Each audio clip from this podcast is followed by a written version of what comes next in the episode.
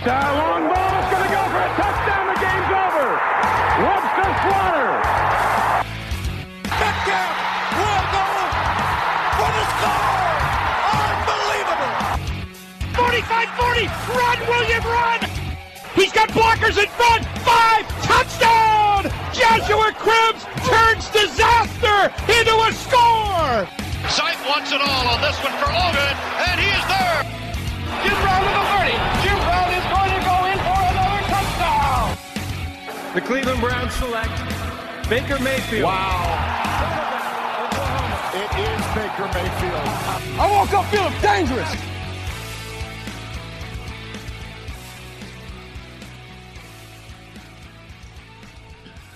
Hello, Cleveland. Welcome to another episode of 1085 Gridiron. I am your host, Anthony Joki. Uh, it's been a very, very busy day on Browns uh, Twitter.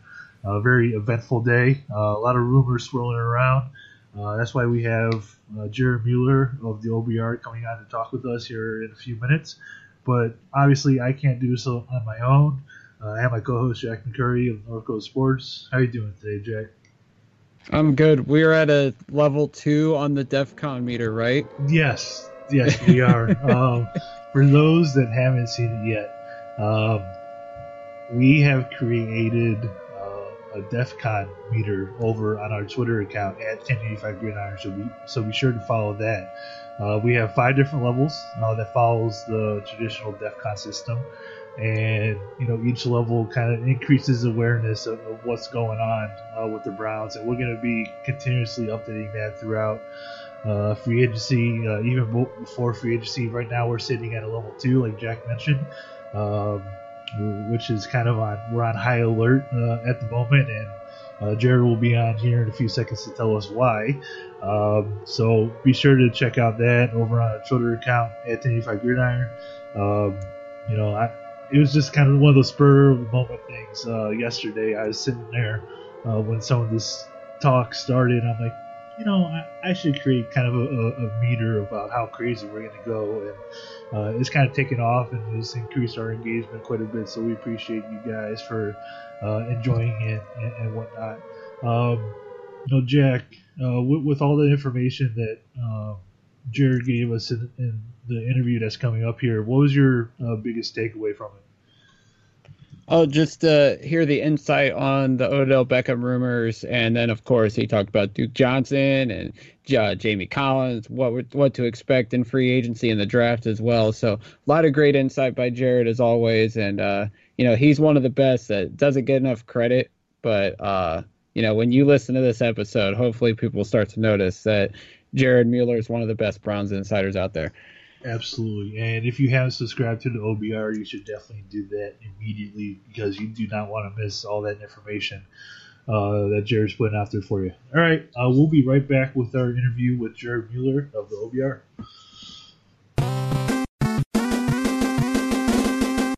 Uh, joining us now on the 1085 Gridiron podcast is Jared Mueller of the Orange and Brown Report. Jared, how's it going, man? Good man, just enjoying this uh, crazy day of Twitter. What would we What would we do without social media to keep us busy? Would we actually, you know, be productive in life? I think we would be. I mean, you know, social media has been a crazy thing for the last decade or so, and you know, it seems like Brown's Twitter is one of those things. Like when we're old men, we're gonna look back and be like, "What the hell were we doing with our lives at that point?" Yeah, but you know how many friends, even if we've never met each other, we're gonna have. Right. I mean, I can. I mean, me and Anthony have never met. I think that's a lot. One thing a lot Yeah. of people don't know. We've never met face to face. Uh, We hope to do that at some point in the future. But I've met some good people on Twitter, and there's some people I don't want to meet or wish I had never met. But you know, it, social media is just a crazy thing. And like I said, the Browns, uh, it it just makes it more fun. And if it continues and we win, it's even going to be funner. Yep, absolutely. Well, have you come on at the perfect time? We are sitting here one week away from NFL free agency, and the big topic, of course, on social media is now has become apparent and public the Odell Beckham trade rumors. Um, you know, it's it started off yesterday with some of these players, uh, Randall, Njoku, Landry tweeting things. R- Randall saying uh, John Dorsey's a low key genius, and you know it escalated from there. Dustin Fox tweeted uh, the eyes emoji, and it all just spiraled out of control. I mean, Jared, you know, you have an insight on what's going on with the whole Beckham stuff, so I'm going to give you the floor, and you could tell people what you know based on the talk so far. Yeah, so it's really interesting. Um, prior to the combine, there was uh, some information that was provided to me um, that I, uh, you know, just to be honest, I've, have shared lately with the OBR subscribers. But what was interesting is I just didn't believe the rumors. Um, I didn't believe the information that I was being provided. And then coming out of the combine, uh, that information was confirmed by multiple sources. And so since then, it's just been um, really it's interesting to watch um, what's been going on uh, with rumors and reports and and everything from there. So I made a report last night, followed that up um, today a few times with some detailed information. But what it looks like is that the Browns and the Giants have been discussing uh, trades that um, would look really really interesting for the Browns. And so what I will say is most of the time when people look at a big time trade, uh, their natural thoughts are, okay, the Browns are getting OBJ and they're going to give up a first two seconds and a fourth, you know, we, we they automatically go right into um, what the draft pick kind of consideration is.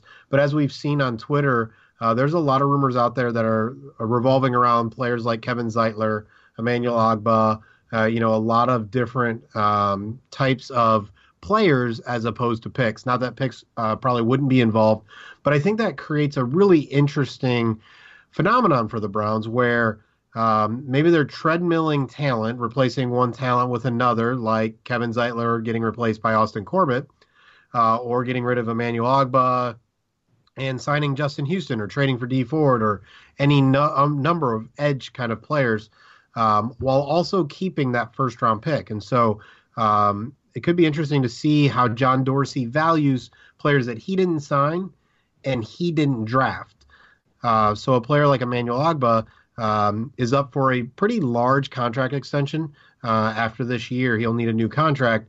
Is he someone that the Browns are willing to pay 10, 13, 15 million dollars a year? Because that's what you have to pay an edge player who is just even kind of decent but still young. If not, would they try to get rid of him this year? And if you can get if you're going to get rid of him, getting Odell Beckham Jr. as a part of that trade kind of makes sense. So there's just a lot of noise out there.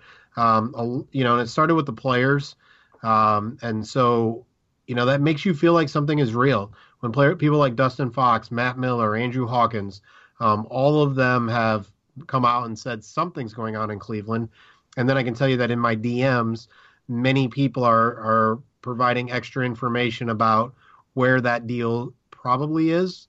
Um, seems closer than not.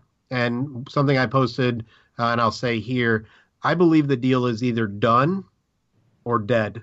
I don't think there's a middle ground based on all of the information that's out at this point in time, uh, specifically when you start with the players. So um, I think we're either going to see this deal um, put together and everybody believes it's done sometime tomorrow morning, or sometime tomorrow afternoon we'll find out that that deal is dead and that the Browns and Giants aren't talking. But I think that's where we're at with this kind of whole process after Dorsey and Gettleman got to talk this weekend or this week uh, at the combine. I think it's very interesting from the Giants' perspective when you look at including some of those players in the trade. Because I think in New York, it's very hard to sell that fan base on a total rebuild, and I think that they could sell uh, their fans on an Odell trade if they're getting, you know, like you said, an Ogbah in return, uh, uh, you know, other players in return, and draft picks as well. So they could say this, it's not a total rebuild uh, that we're going after, but it's more of a kind of a, a retooling certain aspects of, of the roster uh, while giving up one of our, our major pieces and you know gaining cap, uh, draft capital in the future. Absolutely, and I think um, it's actually something Bob Evans, uh, our editor um, on the OBR, him and I were just talking, uh, and if you look at it, no matter what the Browns give up, if they get Zeitler and Ogbah and another player and and a, a nice pick, whatever that is, or nice picks, and then deal that Browns pick or uh, maybe the Giants' second round pick because they got something from the Browns that's good for Josh Rosen, and then they use the number six pick on DK Metcalf. So all of a sudden, you basically have turned Odell Beckham Jr. and maybe you know basically Odell Beckham Jr. into Ogbah, Zeitler, uh, Josh Rosen, and maybe another pick or player, and that allows you then to draft DK Metcalf, and all of a sudden you're looking at Rosen, Barkley, Metcalf, all, a good offensive lineman, and at least an added defender or two, or and another pick, and all of a sudden the Giants' future seems to have a higher ceiling. Whether they like Rosen or not is a different discussion, but I think that's highly likely that they would be willing to make that kind of move and turn their prized possession uh, with OBJ into multiple players that can really start to, again, like you said, that that revamped Giants team all of a sudden is a year or two away from the playoffs instead of four, five, or six. Jared, when you look at it from the Brown side of things, it, how aggressive is John Dorsey being when he when you hear he's going after a player like Odell Beckham? When granted, the Browns don't essentially need him, although I mean I would say they need to upgrade at receiver just a little bit. But the fact that he's going after such a highly touted player like Odell Beckham you know, John Dorsey is going to push his chips to the middle of the table this this year and next year. Um, and as anybody else has said, the reality is, is the NFL is probably looking at um, not having football after the next two seasons for at least probably a year or probably around a year. So John Dorsey has a two-year window to try to win a championship.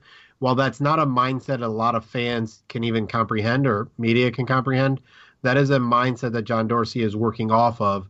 Uh, because if you kind of work off that two year plan, blow everything, you still have Baker Mayfield for another hopefully 8 to 10 to 12, 15 years or whatever after that time. And so what I understand from John Dorsey is no stone left unturned. Uh, the example I'm currently kind of using as a reference point is remember that Phil Savage draft where he traded for Corey Williams and Shaun Rogers uh, and already had traded a number one pick for Brady Quinn? Yeah, Beau Bell was one of the greatest top draft choices of any franchise ever there in the fourth round. And I think John Dorsey is going to put that kind of aggressiveness uh, out there this year to do a lot of different moves. I think he's going to try to trade away draft picks for players um, that kind of have a high upside.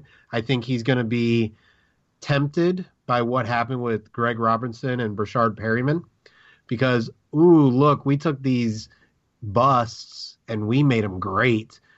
So, you know, you kind of like when you gamble, you kind of get excited when things work. All of a sudden, you want to do it over and over again because you think it's going to work. So, I think you're just going to see a lot from John Dorsey where moves are made. I mean, we know it last year. I don't know what it was it, 12 moves in within like 48 hours. I think you're going to see a lot of moves, um, and I'm, i think you're going to see them quickly. I think that's how you do uh, those moves last year. That the, is are you talking in sense of free agency? Are you talking in sense of trades or a mixture? Do you think he's going to be very aggressive on all fronts at this point? Yeah, I absolutely think he'll be aggressive on all fronts. I don't see um, him sitting back in any any way, shape, or form. Um, I know his calendar was booked at the combine to make sure he had a lot of conversations about a lot of players. Um, but you're not gonna. Not all of those moves are to be big. You might only see one or two kind of big moves but one of the things that John Dorsey believes for this year, and no one's to really see it as a big deal, is that special teams is to be important. And so that second wave of linebackers is as important as that first wave of linebackers. And that defensive backfield, those guys who can run really fast and make tackles, they can be really important on special teams. So I think you're going to see Dorsey trading away picks, signing players, um, but again, not all of them have to be huge to have a huge impact. And so, um, again, one of the things I'm, we're always kind of pounding is we all it's all about game. It's not always about name. And we found that with Terrence Mitchell last year. I think I probably said I thought he should be cut uh, as soon as he got signed to that uh, contract, and he John Dorsey proved me wrong, uh, which is not surprising um, because I had no idea really who Terrence Mitchell was uh, at that point in time. So um, just the reality of of knowing the game, and John Dorsey knows it. So you're going to see a lot of moves, I think, both trades, free agency, and everything else. If you had to uh, make an educated guess, and, and really that's all we're doing, you know, this far out from other draft and whatnot, um, you, would you say that they'll make over or under uh, five selections in the draft? Do you think five of those draft picks will be gone by the time we get to the draft? Because you know you, you mentioned kind of wheeling and dealing, and I, I think uh, you know with with different trades and, and whatnot, some of those selections will go away. So do you think by the time we get to the draft that we'll have half of the picks uh, that we have now? I think that's probably about the right number. So if we assume an Odell, Odell Beckham trade uh, pops off, so that's probably two picks, uh, depending if they're this year or next year.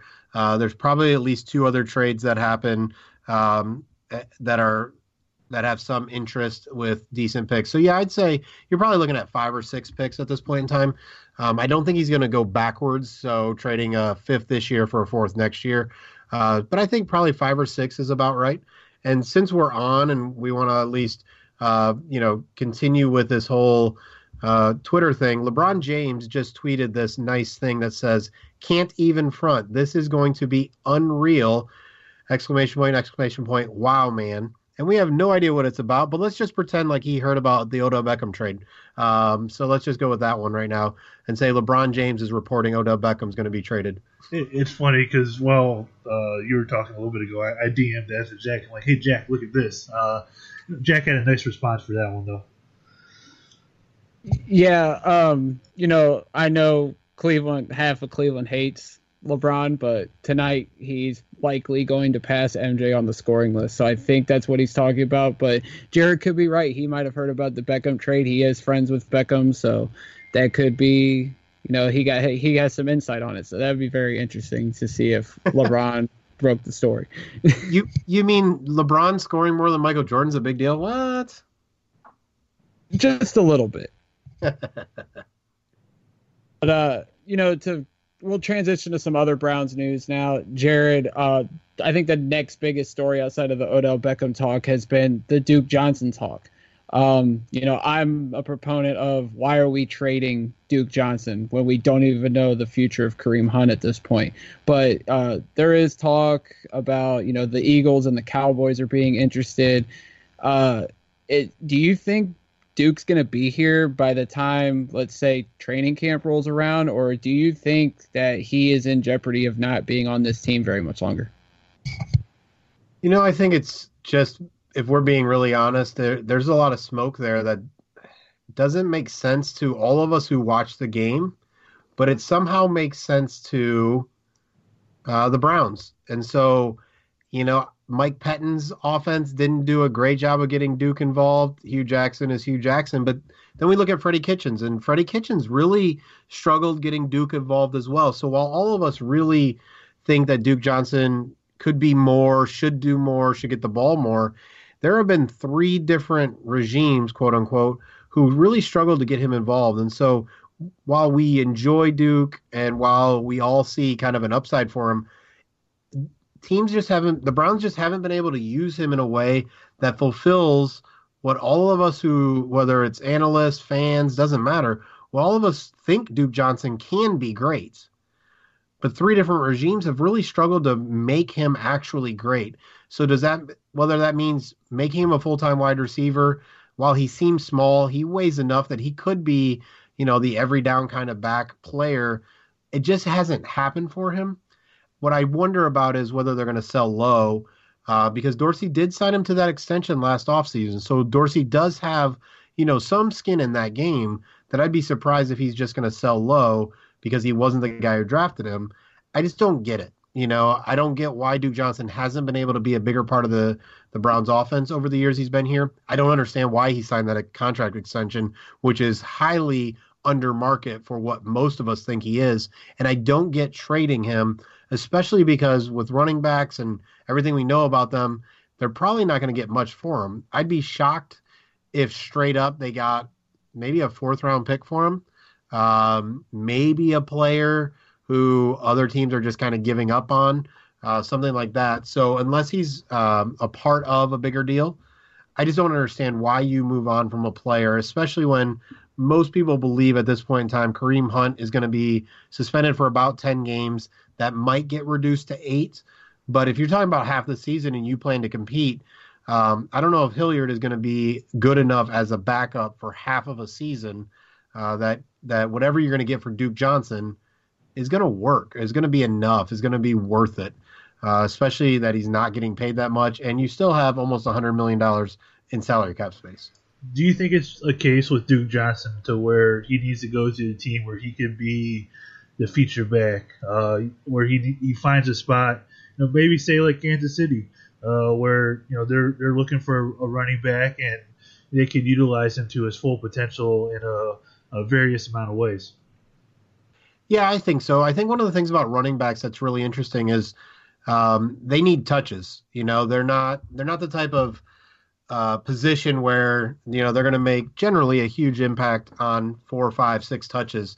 That especially those kind of bell cow backs or backs who can kind of be a three down back, they really need you know their 15, 16, 18, 22 touches to really kind of get going, to wear down defenses, to get a rhythm, to get a feel for their blockers and how their blockers are dealing with uh, the defensive line and the, the front seven.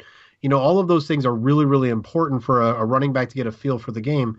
Duke really has never gotten that opportunity uh, to really feel his way through a game, to really grind down, to really set up things, right? So, you know, if, if he gets 10 carries and most of the time he bounces this one outside or takes this one left or right, um, now he's set up a defender to expect certain things. I think running backs who don't get that opportunity often tend to struggle. But then you have places like New Orleans where they can have Alvin Kamara and Mark Ingram who don't really split carries, but kind of split carries. But both of them are able to kind of get in a rhythm, uh, kind of understand the defense, understand their offensive line for that game, those kind of things. I think Duke could really, really benefit for something like that. I just don't know um, you know, if he's going to be able to stay healthy, he gets dinged. He doesn't miss games. He gets dinged up in games pretty often. Um, but I think Kansas City, Philadelphia um, would be really good places for him. I don't know about Dallas only because of the way they use Zeke and kind of are running him into the ground. I don't know if that's a great fit for him. Uh, you mentioned Kansas City, and obviously they're shopping a couple of their linebackers that Dorsey is familiar with, Justin Houston and Dee Ford. Could you see a scenario where the Browns package Duke and maybe one of these mid-round picks to Kansas City for perhaps Justin Houston? I think Dee Ford would be a stretch at that point.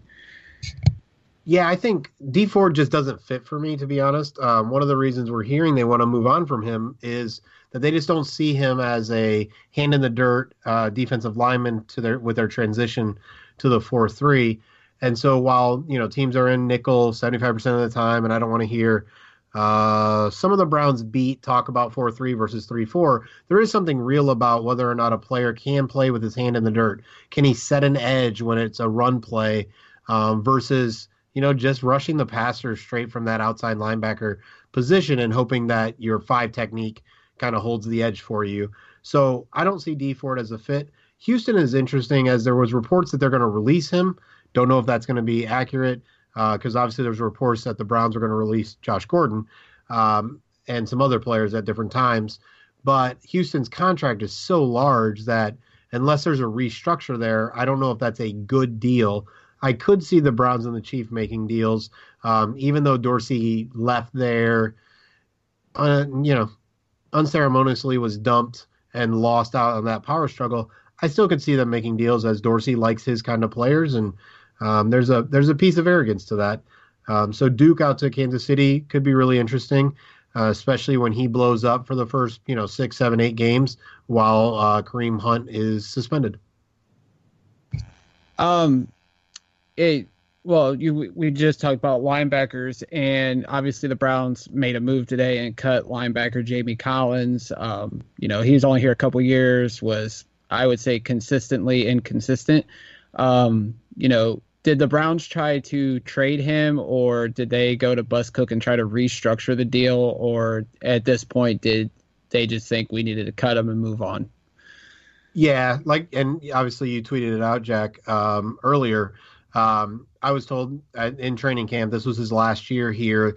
Their hope was that they could raise some kind of trade value for him, but with his contract, similar to Houston at some level, his contract just wasn't movable in a way that was beneficial. So instead, they said, let's just do this cleanly. because one of the things we know in the NFL, it's all about relationships, and so he allowed they allowed him to move on quickly so he could hopefully find someplace else. But Collins' inconsistency was frustrating to everybody. You never knew really what he was passionate about, um, and what he, whether he was focused. When he was, he was pretty amazing. Uh, at times, you know, breaking through the offensive line, tackles for loss, breaking up passes, you know, being all over the field with his speed and his long arms and everything. And then other times he looked like he was coasting or running through mud.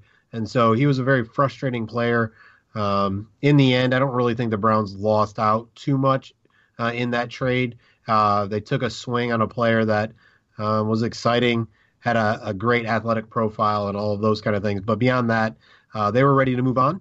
Um, and he had no, he had very little trade value uh, given his contract. So instead, the value was cutting him, doing him a favor so that his agent might remember that in the future.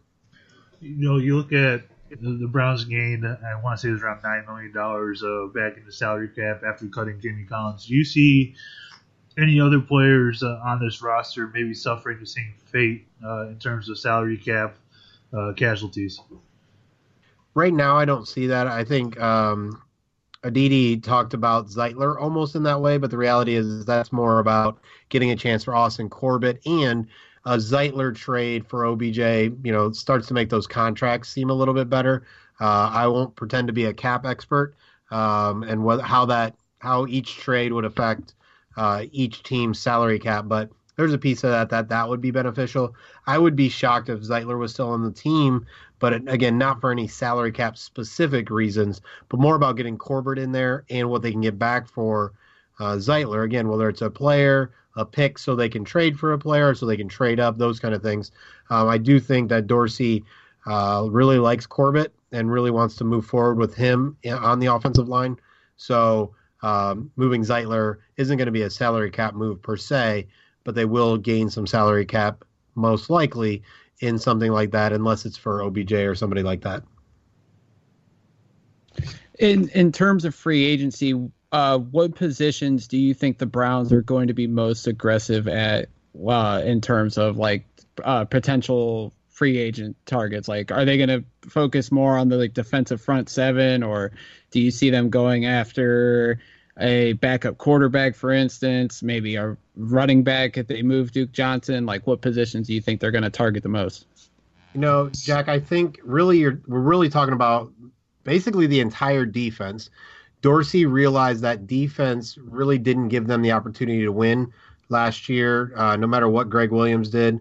And some of that's hard. Is it Gregg Williams' system? Is the players? Is a combination of both? So I think um, everything I've heard is that he has a lot of plans to go after defensive players, which kind of makes sense, especially if they make that big splash OBJ type trade on the offensive side of the ball. Is there a big need anywhere else on the offensive line? Running backs seem okay if they keep Duke Johnson and have Kareem Hunt coming in at some point in time. Tight end, it'd be nice to bring in another tight end, but I'm hearing that's more draft oriented. So I don't think you're really going to look at, again, especially if they make the OBJ trade, I don't think you're going to look at much action uh, at least on the mid to high level uh, in free agency on the offensive side of the ball. You're really going to look for almost all of your action on all three levels of the defense. Um, I think they they feel okay about where they're at with safety.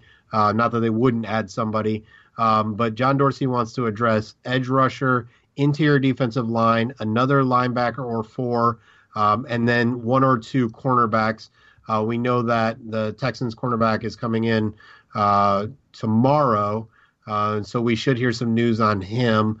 Uh, I have someone in Berea who is going to be on the ground looking out for some stuff for me. So um, I just think you're going to see a lot of attention paid to the defense, which also will be interesting. Do the Browns cut some players that fans think are good? It's been a long time. Besides some of those random camp invite people that we get excited about, it's been a long time since the Browns have actually cut good players um, that have actually gone on and been successful for year after year after year. Taylor Gabriel might be the last one uh, that they actually cut, not just let walk, because we could list a few of those players. Um, I think you're going to see some players gone that you might be surprised by. Um, but again, in free agency, it's really going to be the the entire defense, um, maybe less addressing the safety position. But everywhere else, he's really been active at trying to upgrade a defense that has struggled because he is looking to, it looks like he really wants to build a balanced team because his other option would be to put even more assets towards the offense and see if they could have the offense lead them to a title, much like the Kansas City Chiefs that have been trying to do and finding out their defense is going to fail.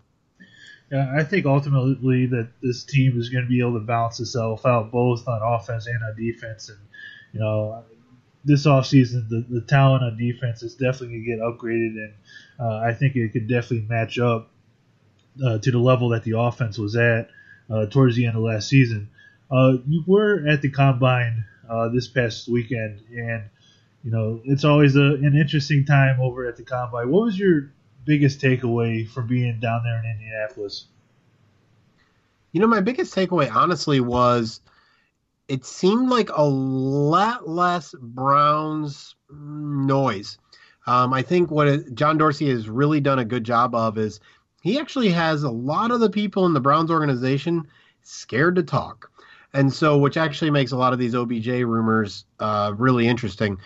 And and the rea- the other part is honestly, I'm really glad as Browns media, we don't have to worry about this silly quarterback draft because I don't know why Kyler Murray is all of a sudden a number one overall pick, but it looks like he is.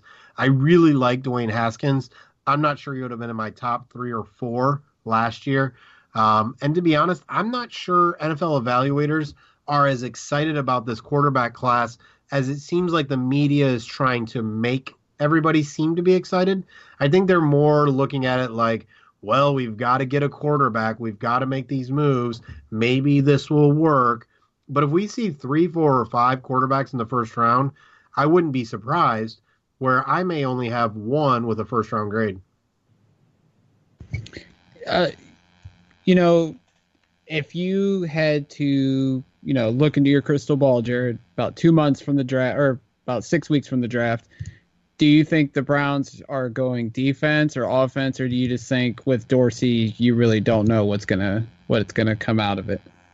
You know, honestly, I, I feel really strongly in saying that I think he will be looking at the defensive side of the ball. I think the only op now obviously offensive linemen are always really important, but I think really the only option that really plays out the way uh, towards the offense is if one of those tight ends, Noah Fant, uh, or the other Iowa tight end, Haken, whatever his name is.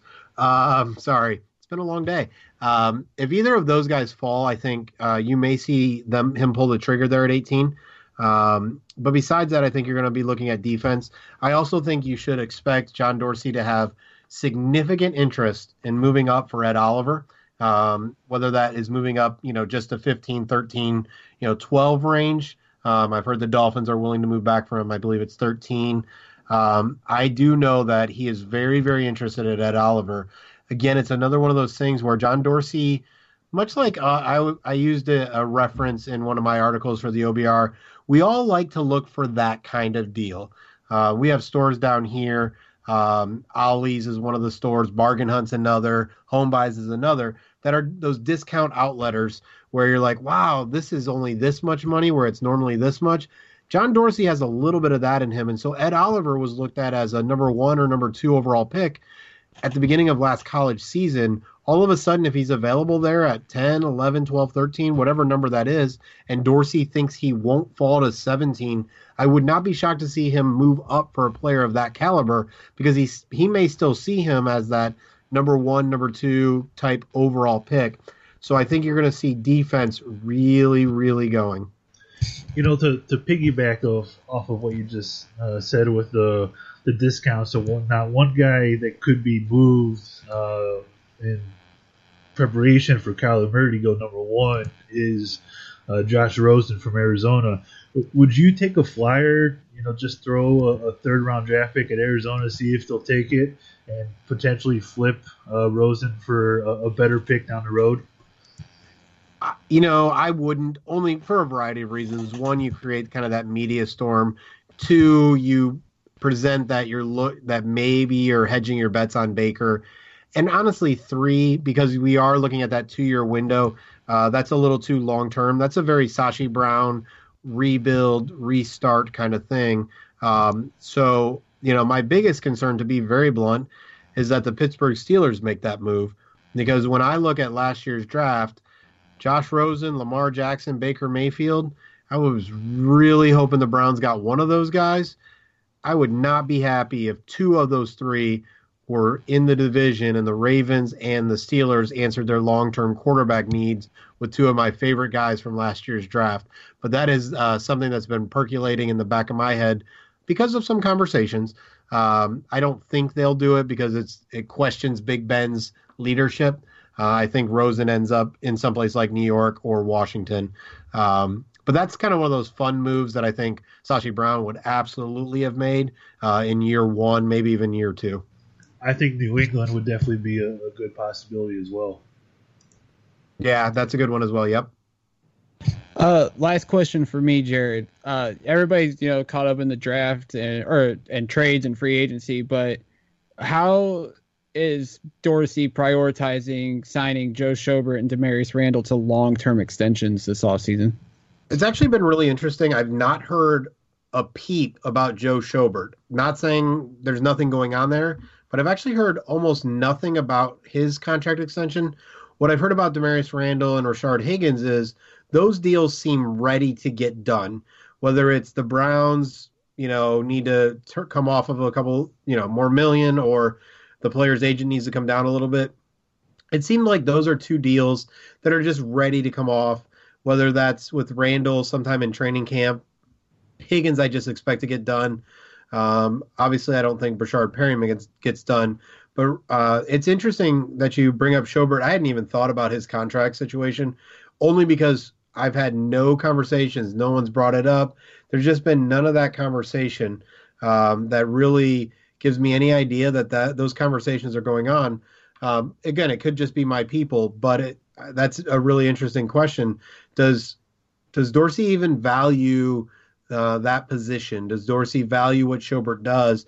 We know fans tend to struggle to value Joe Show, um, but Randall, I think, is is really going to be the Jarvis Landry of the defense, where he he may not be Myles Garrett kind of stud or Larry Ogunjobi kind of guy or Denzel Ward even, but he's really going to be that vocal leader, that guy that recruits, uh, the guy that's passionate about Cleveland. He loves uh, being in Cleveland. He loves that the Browns moved him back to free safety, and he loves everything about the organization so far.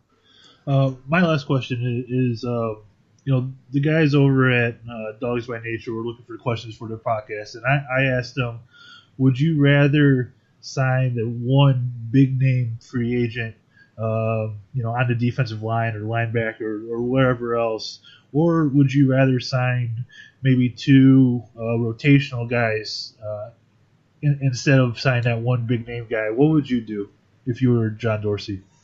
You know, for me, it really would be about the big name. I like depth, but I think where the Browns currently are at, you can get kind of just another guy in some of those positions if you have, uh, you know, if you add an interior pass rusher, uh, you know, whether that's Ed Oliver or somebody, whatever that look, you know, whatever that player is, and Ndamukong Suh is an interior defensive lineman. Let's pretend Grady Jarrett, they are willing to trade him for something reasonable, even though they franchise tagged him. If I can get that big guy, I think the impact that it has on the rest of the team really kind of raises the stakes for everybody else. I'm not sure if you do those middle tier guys, um, if you put other people in position to succeed. So for me, at this point, for where the Browns are uh, with some of the the top end talent that they have, I really would love to see them add just that one more piece uh, that could really kind of set things off, and then just allow you know if, again if that's the choice, allow some of those other guys that you know they're going to have to have on the team to just look better because all of a sudden the pocket is collapsing up the middle, and now that third or fourth corner looks good or that second linebacker looks better. Uh, for me, it's that top end guy. I lied. I have one more question. Um, it, another one just came to me. So you know, you have all these potential moves uh, potentially happen before free agency. You know, all the chatters out there and whatnot. How much of an impact do you think that you know Dorsey making a trade here or there uh, would have on uh, free agents in choosing Cleveland as their destination? You know, I don't think the trade. I think an OBJ trade might intrigue somebody. Um, I think what's interesting with Dorsey is last year every free agent move he made, he also added a draft pick basically at that same position.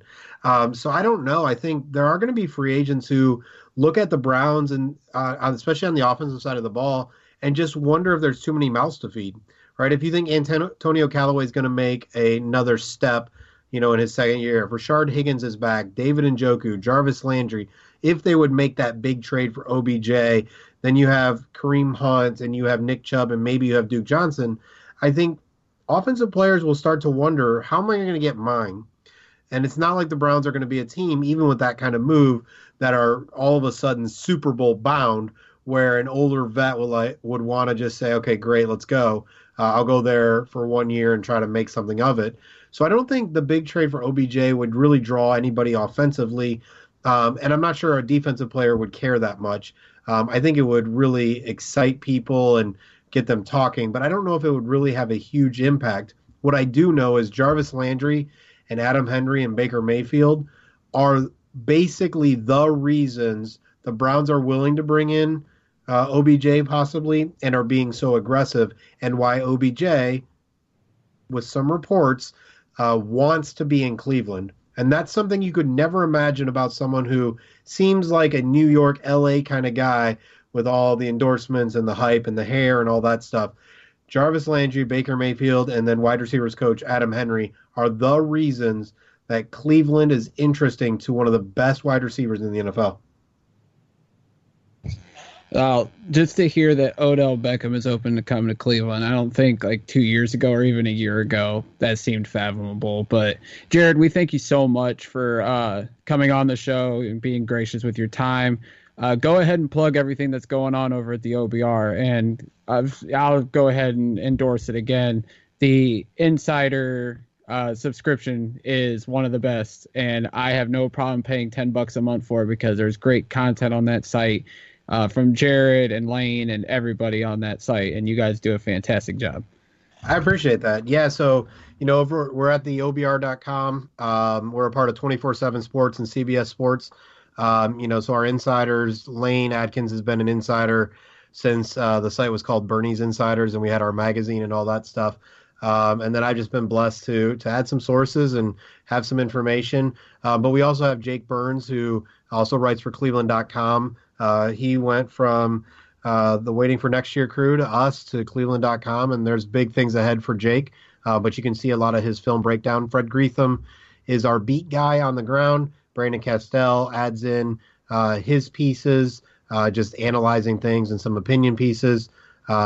Brent Sobleski, who is a part of Bleacher Report, uh, but originally started with the OBR, uh, is in our forums and doing a lot of draft information through the forums for our subscribers. So, you know, a lot of our content is subscriber oriented. And then we have Josh uh, Edwards, who really is making sure that Browns fans never miss out on a single piece of information. The guy is machine 24 7, putting out uh, content to make sure nothing is ever missed. So you don't have to go anywhere else if you don't want to. You should go some other places. I know Jack has a place that you can go, um, and some other people. So, um, but yeah, over at the OBR, really, it's all about community. It's about being in the forums, um, and then if you're a subscriber, it's about getting information, uh, whether it's about Andrew Barry about five days early, or even just understanding what the Browns are thinking, which I think a lot of our fans really enjoy hearing what the Browns are thinking, why they're thinking it, as well as what might happen. You know, I don't know how much pull you have over there, but I would love like an OBR app. And from you guys. That'd be fantastic. I'll I'll uh, I'll shoot something up to the CBS Sports guys. That, would be, that'd be absolutely wonderful. Just to have all that information in one spot, just get notifications. It, it would be wonderful, but I know that's kind of a, an expensive undertaking. That's for sure. Absolutely. Well, thanks again, Jared. As always, man, we really appreciate it. Not a problem, guys. Have a great uh, night. Hopefully, we'll get some sleep and uh, hopefully, we'll have some news sometime tomorrow morning. One trade, maybe even a second or third trade could start to be uh, creeping out later. We don't know, um, but it sounds like Mr. Dorsey, that buddy boy, is on the phone.